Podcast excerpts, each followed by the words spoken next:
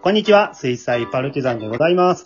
えーここからは第57話ハローベイビーのアフタートークをお送りしていきたいと思います。えー前回に引き続きまして、えーせんちゃん、まるちゃん、たっかみーさんと一緒にお送りしていきたいと思います。皆さんよろしくお願いします。お願いします。します。はい。えーではですね、えー今回のお話は、まあ、体内記憶、前世の記憶っていうのがね、まあ、テーマだったんですけども、ちょっと私の方からこのお話書いた、まあ、経緯といいますかね、お話ししたいと思うんですけど、あの、僕もね、これ自分の子供、あの、キットくんですけども、あの、3歳くらいの時にね、お風呂でふと尋ねたことがあるんですよ、キットくんに。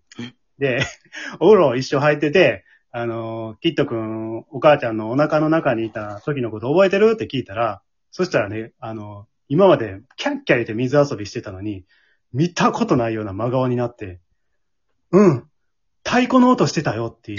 えすごい。うんー、え、すごっ。で、あ心臓？わからへんねん。それ太鼓の音してたって言って、えでもそうかな？うんまあ、心臓乗ったやろ。そうなんかなと思って、うん。で、え、そうなん？そその後どうなったんって言ったら、ずっと年齢してたらね、ピカーって言ったよって言い出して。ええー、そんで、そう、それがね、なんか、口調がね、なんていう、あまりにも切実というか、もう、めちゃくちゃ一生懸命なんか、伝えようとしてる感じがして、すごい。こういうことってなんかほんまあるんやなと、その時思いましてですね。めっちゃ鳥肌立った。そ う僕もその時めっちゃ鳥肌立って、えで、ーあもしかしたら子供ってなんか一生懸命そういうね、なんか、まあ、体内記憶とかそういうのをこちらに伝えようとしてるんちゃうかなと思ったんですよ。で、うん伝える力が発達してないだけで、ね、語彙語彙力とかね、まあ、そういうのが。で、だからたまにね、その前世の記憶持ってる赤ちゃんっていう、がね、いるっていう話もね、まあ、科学的にそれが、まあ、あり得るかどうかっていうのはわかりませんけども、なんかこう、人生のなんかこう、バトンタッチがそこでね、なんか行われてるって考えたら、すごい、なんか素敵な話やなと思って、うん、これちょっと台本にまた書こうと思ってメモしてたんですよ。で、それで、今回ね、このお話を書いてみたんですけどね。うん。すごい。そうなんですよ。だからね、これちょっとキット君が元ネタにはなってるんですけど、はい。うんはい。ではですね、ちょっと役者の皆さんにもね、演じてみた感想を聞いていきたいと思うんですけども、じゃあ、素敵なお父さん演じてくれた、まるちゃん、いかがでしょうか？はい。はい。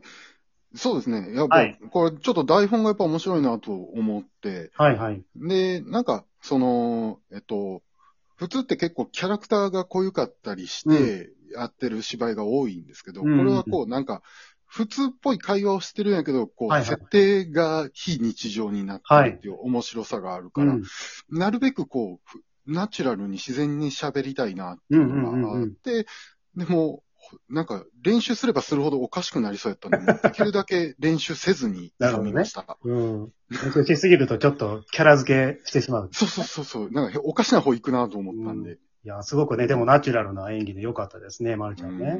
うんいや楽しかったです。うん。うん。はい、ありがとうございます。では、せんちゃんいかがでしょうか？はい。はい。いやー、難しかったですね。難しい。うん。近年稀に見る難しさで。そうだそう。うんうん。なんか自然にやりたいんですけど、はいはい自然に喋ると、ね、子供の声じゃないし、うん。こう、その辺のバランスが、子供の声っぽいキャラクターを作りながうら、ん。喋りは大人のこと言ってるみたいな、だいぶ難しかったんですけど、はいはい。まあ、楽しかったです。うん。いやーでもね、そうです。確かに、この、ど、どこら辺に年齢設定というかね、なんか持っていくかってすごい難しい役ではあるなと思うんですけど、いやでもね、やっぱね、自分のね、こう、イメージした通りのね、あの、や、なんていうのか、表現してくれたので、すごい良かったなと思いますけどね。うん。アラブの石油王ってね、いうところなるほど。そうそう、まさにそういう感じで言ってほしいっていうね、表現してくれましたので。はい。ました。じゃあ、最後、高見さんいかがでしょうか？はい。うん。久々にボスを思い出しましたね。ではね。うん。はい。で、あの、すごい、これ、まるちゃんの、あの、最後の方でね、生まれてきてくれてありがとうね、と、その後のせんちゃんのこちらこそっていう、そのセリフが、うん。すごいいいなと思ってう、んうんうんうん。それを聞いて母はほっこりしてました。そうね。ここはいいですね。二人ともね、いい演技でしたね、ここね。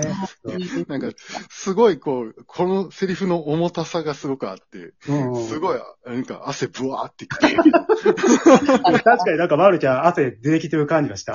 うん。うん。そうやね。うん。わかりましたね。まあ、このね、セリフっていうのはすごく私も思い出がああった、こう、セリフなんですけどもね。はい。はい。えーではですね、まあ、今回のお話ではですね、まあ、赤ちゃんがね、大変流暢に喋っていたわけなんですけどもね。じゃあ、今日はですね、みんなに、これが喋ったら面白いなというか、まあ、会話してみたいものについてですね、あの、教えてもらおうかなと思うんです。これ事前にね、ちょっと考えてきてもらってますので、順番にね、発表していってもらいましょうかね。はい。では、じゃあ、高見さんいかがでしょうか？はいはい。はいえっと、もう王道なんですけど、うちの猫ですね。あー、猫。はい。はい。で、私がこう、くしゃみをするとね、うん。こうちっちゃく泣くんですよ。キャーってう。んうんうんあーで、それを聞いて家族が、うん。うるさいって言うてんでって言われるんですけど、うん。いやいや、愛の手ちゃうかなって私は思ってるんで、はいはいはいはい。愛の手。もう一丁とか、うん。そういう、どっちなんやろなっていう。ね、あの、猫ってなんか人間に鳴き声で話しかけてきてるんちゃうって思う時あるもんね、確かにね。うんうんうんうんそうなんです。はい。うん、なるほどね。今なんか猫と会話できるアプリとかね。え？あるみたいですねはいはいはいはい。そうそう。あのね、なんか、いい加減にしなさいとかね。なんか、そそういうのを人間の言葉に合わせた猫の声が収録されてるんですよ。う。ええうんうんうんなんか一時期ちょっと話題になりましたけどね。うん。うんうんうんそう。なんかね、なんか動物の感情も理解できたらね、もっとこう、愛情も深まりますし、ペットがね、より家族に近い立ち位置になるんちゃうかなとは思ったりしますけれどもね。うんうんうんうん動物も結構なんか目的を持ってこう、うん。声出してるみたいなの結構ありますもんね。そうねうん。なんか鳥にしても何にしても。結構わかりやすいんですけどね、そうくしゃみの後の一声が。う んそれがね、なるほどね。あの、まあ、動物の声とね、感情を判別できるなんかシステムって多分これからずっと進んでいくんちゃうかなと思いますけどもね。うんはい。じゃあ、じゃあ、まるちゃんいかがでしょうか？はい。はい。僕は、あの、我が家にあるうん。ぬい、ぬいぐるみですね。ぬいぐるみ？そう、ちょっと可愛こぶってみたんです。これは意外な答えが出てきましたけど、具体的にこれどういうことでしょう？かいやいや、僕ね、あの、なんか、あの、結婚式の二次会、ね、パルチのメンバーに来てもらったんですけど、はい。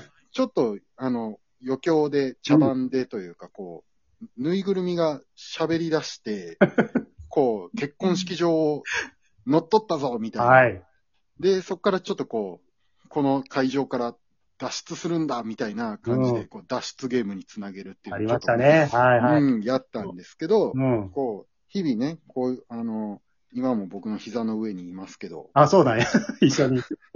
ね、これがこう、実際、ね、その時はその日々うん。の、こう、クッションに座布団代わりにされたり、うんうんうん。汗だくの男に枕にされたり 不満を爆発させたっていう設定やったんですけど、うん。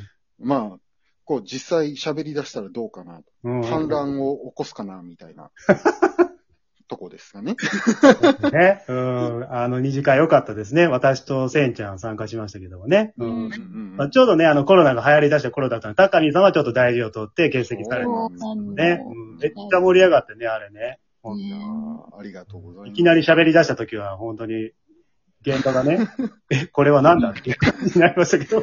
まあ、あれに関してはクソ茶番でしたけどね。いや、あのね、まるちゃんの奥さんのね、あの、演技が、とても私は好きですね。あれ、初挑こんな戦。キャラちゃうのに思いますよ。そうそうそうそう。無理やりやらせてみたいな。いやーね、あれ、すごく演劇チックで良かったなと思いますね、あの二次会はね。うんうん私もいっぱい二次会出ましたけども、あれ、あのパターンは初めてでしたね。